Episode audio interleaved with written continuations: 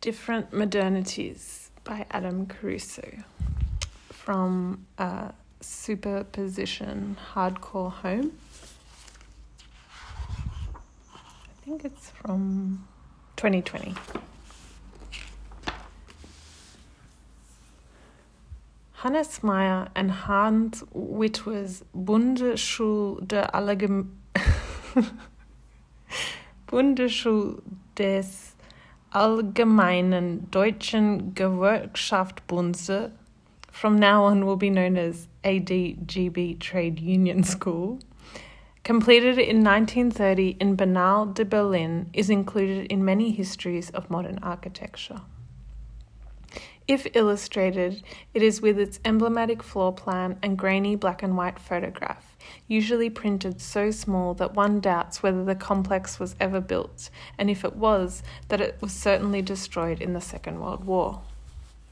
The economy of its presentation encourages the received story that this was the second largest architectural commission undertaken by the Bauhaus, and not the most important one. The first and most important was, of course, the Dessau Bauhaus buildings themselves, completed by Walter Gropius and Adolf Meyer in 1926, central and iconic in the story of modern architecture. Although being first is always a big advantage, the relative prominence of these two buildings and their architects tells an interesting story about the content and the communication of interwar modernism. I have never thought very much about the ADGB school, probably because of those tiny illustrations and a more general ennui about the Bauhaus. Nonetheless, driving north out of Berlin on the Bundesautobahn 11, we passed one of those signs indicating points of special interest. This one for the Bauhaus Denkmal Bundesschule Bernau. The terrible drawing on the sign looked a bit like the Meyer building, so we pulled off the motorway to explore. Ten minutes later, we were standing within a project that was exactly like the concept conveyed by the plan, but was also a real place made of materials and spaces. What was a shock was how perfectly preserved the complex was. Continuously used during the period of the DDR as a trade union training centre, it was carefully restored in 2007 and made a UNESCO World Heritage Site in 2017. Today, it is used as student residence for the Handwerkskammer Berlin. For a building principally known as the paradigm for extreme form of functionalism designed by a famously dogmatic architect, the ADGB school is surprisingly complex and responsive.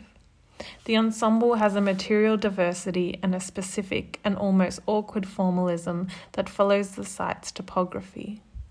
The articulation of the functional program seems to be a device to control the scale of a large institution, to create a relevant range of interiors, and also to better integrate the buildings into their site. The pragmatic use of brickwork for the cross wall structure and facades of the housing, the delicate steel and glass assembly of the shared corridor that flows, follows the slope of the site, the gently nudging residents downhill, and the expressive frame and more ambitious spans of the gymnasium and hall, this diversity is certainly the manifestation of a kind of functionalism, but also suggests a settlement, a place that gives expression to a community's common purpose at the same time as allowing its members to withdraw into their own private realm. One does not feel so much rhetorical intent in the arrangement of the buildings or in the techniques used in their construction. Rather, one is reminded of the more expressive modernism of Hugo Haring and Hans Scharoun, an architecture enmeshed in the details of life much more than abstraction and grand gestures. Modernism was the first cultural movement that gave expression and dignity to the desires of the many, not just to an elite. If everyday life is often fragile, could the delicate responsiveness of modernism be its spatial counterpoint? In Bernau, Hannes Meyer is attempting to make an architecture that frames contemporary life. When Meyer was dismissed for political reasons from his post at the head of the Bauhaus, he wrote an open letter characterizing the Bauhaus as incestuous theories blocking all access to a healthy, life oriented design. As head of the Bauhaus, I fought the Bauhaus style.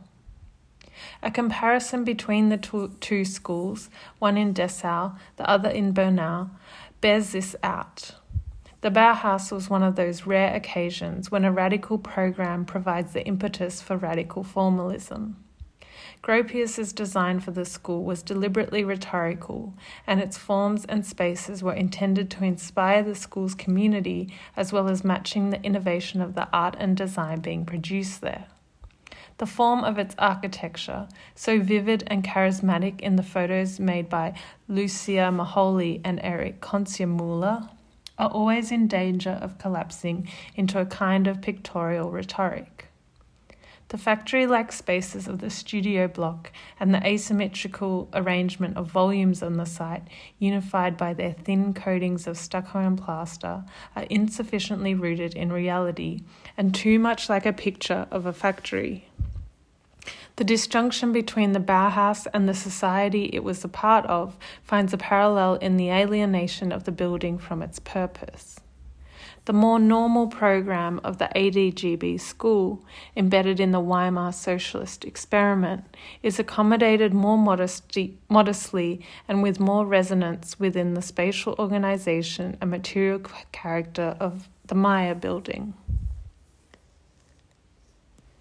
It is not surprising that Jony Ive and Andreas Gursky admire each other's work.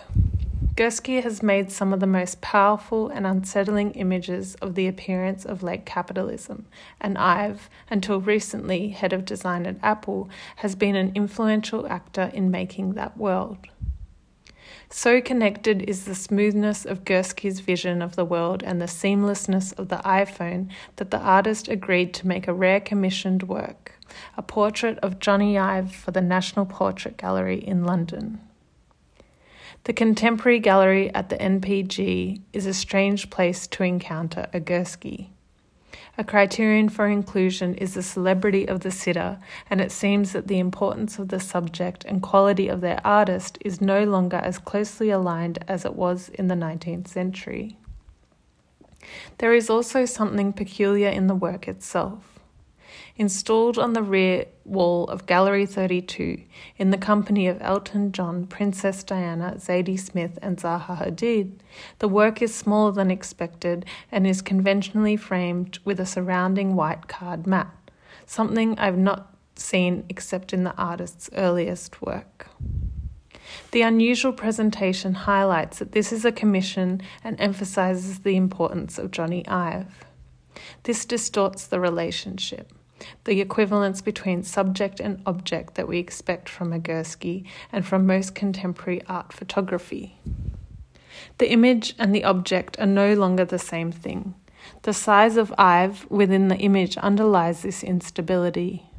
In other words, where Gursky includes the human figure, that figure is always very small, either solitary and overwhelmed by the scale of a mysterious setting, or equally small and part of a crowd at a Berlin techno festival, the pit area of a Formula One race, or the en- Engadin ski marathon. In this work, there is obviously intended to be a relationship between the subject Ive and his setting, the Apple Park in Cupertino, designed by Foster and Partners and completed in 2018. Is this intended to be like a Gainsbourg? And if so, is there a stronger narrative imperative than is usual in Gursky's work?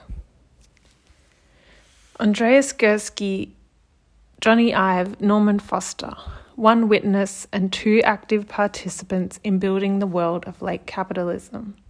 While Gursky remains silent on the subject, Ive and Foster both unquestionably work within a positivist paradigm describing each new project as an improvement of what came before and always striving for perfection. They seem both to believe that the world around us can be understood and that its challenges are solvable. Shifting circumstances like that, presented by global warming, are confronted with a confidence that they too can be resolved through rational design and new techniques. Although they profess that their methods and working situations are motivated by rationalism and transparency, the main beneficiary of their endeavours is capital in all of its rhetorical opacity. Gursky's portrait all too clearly reveals the impossibility of its subject's position. Glass and metal, in all of their haptic conditions, are both Apple and Foster's materials of choice. Here they are shown to be unrelated to any kind of phenomenological or social clarity or transparency. The Apple Park uses the largest curved glass panels ever produced, along with the most precisely milled am- aluminium plate. And in Gursky's image, these are shown to produce an environment that is optically confusing to the point of alienation. We cannot tell if Jony Ive is inside or outside the building, and if he is outside, it's unclear how he's protected from a fall. Strangely, the only interior of the Apple Park on the Foster website shows the very same ambiguous condition. This dissolution between interior and exterior is clearly an important and conscious intention, a conventional modernist emancipatory trope that here becomes a signal of danger. While Foster and Ive would have no truck with postmodernism, Gursky shows that they are complicit in its construction, building its empire in glass, steel, and aluminium. What kind of home does the portrait reveal, and how does the Lord, Jony Ive, relate to its manner? With its disorienting and distorted surfaces, Gursky's photograph is nothing like the pictures made by Gainsbourg. Borough? Gainsborough, I think in that nothing is revealed about its subject or about the social power that he exerts over his domain. More like the house of mirrors in a carnival, Jony Ive is held captive within the seamless reflective surfaces of his realm. The empire does not fortify its boundaries to push others away, but rather pulls them within its specific order, like a powerful vortex. With the boundaries and differences suppressed or set aside, the empire is a kind of smooth space across which subjectivities glide without substantial resistance or conflict. Michael Hardt and Antonio Negri are describing the frightening lack of resistance to capital's consumption of the contemporary world. Their reference to empire comes, as does their argument, from Karl Marx and recognizes the 200 year progress of capitalism, a narrative that ensnares Hannes Meyer as it does Gursky, Ive, and Foster. Does this mean that modernism is not only simultaneous with but also complicit in capitalism? The ADGB Trade Union School was, was intended as a bulwark, or at least a moderation against the brutal forces of the free market. But it was closed by the Nazis only three years after its construction, and its second life within the DDR was ended by the re- reunification of Germany in 1990. Gursky's photograph and the world that it shows is less idealistic in that it resists nothing, but it is also more ideological. Its total engagement with the concrete reality of late capitalism is evident in the smooth perfection that fuses photography with architecture. Both demonstrate an absence of physical information, a condition that has been achieved through enormous design effort fueled by infinite budgets, but whose ultimate effect is to render technique, materials, and image unknowable and alienating. An unexpected result of the protagonist's tireless search for perfection. Despite its ideological failings, Meyer's project contains some of the seeds of modernism that could be most productive today. Its spaces come directly out of rather simple functional program, which means that its buildings were able to easily accommodate changing practices over a 90 year life. The surprising and self evident quality of its material assemblies that combine diverse scales and different degrees of ambition provide hierarchy without referring to any obvious historical references. A meaningful architecture that is also inclusive and democratic. An architecture that facilitates and celebrates the ed- everyday life of ordinary people.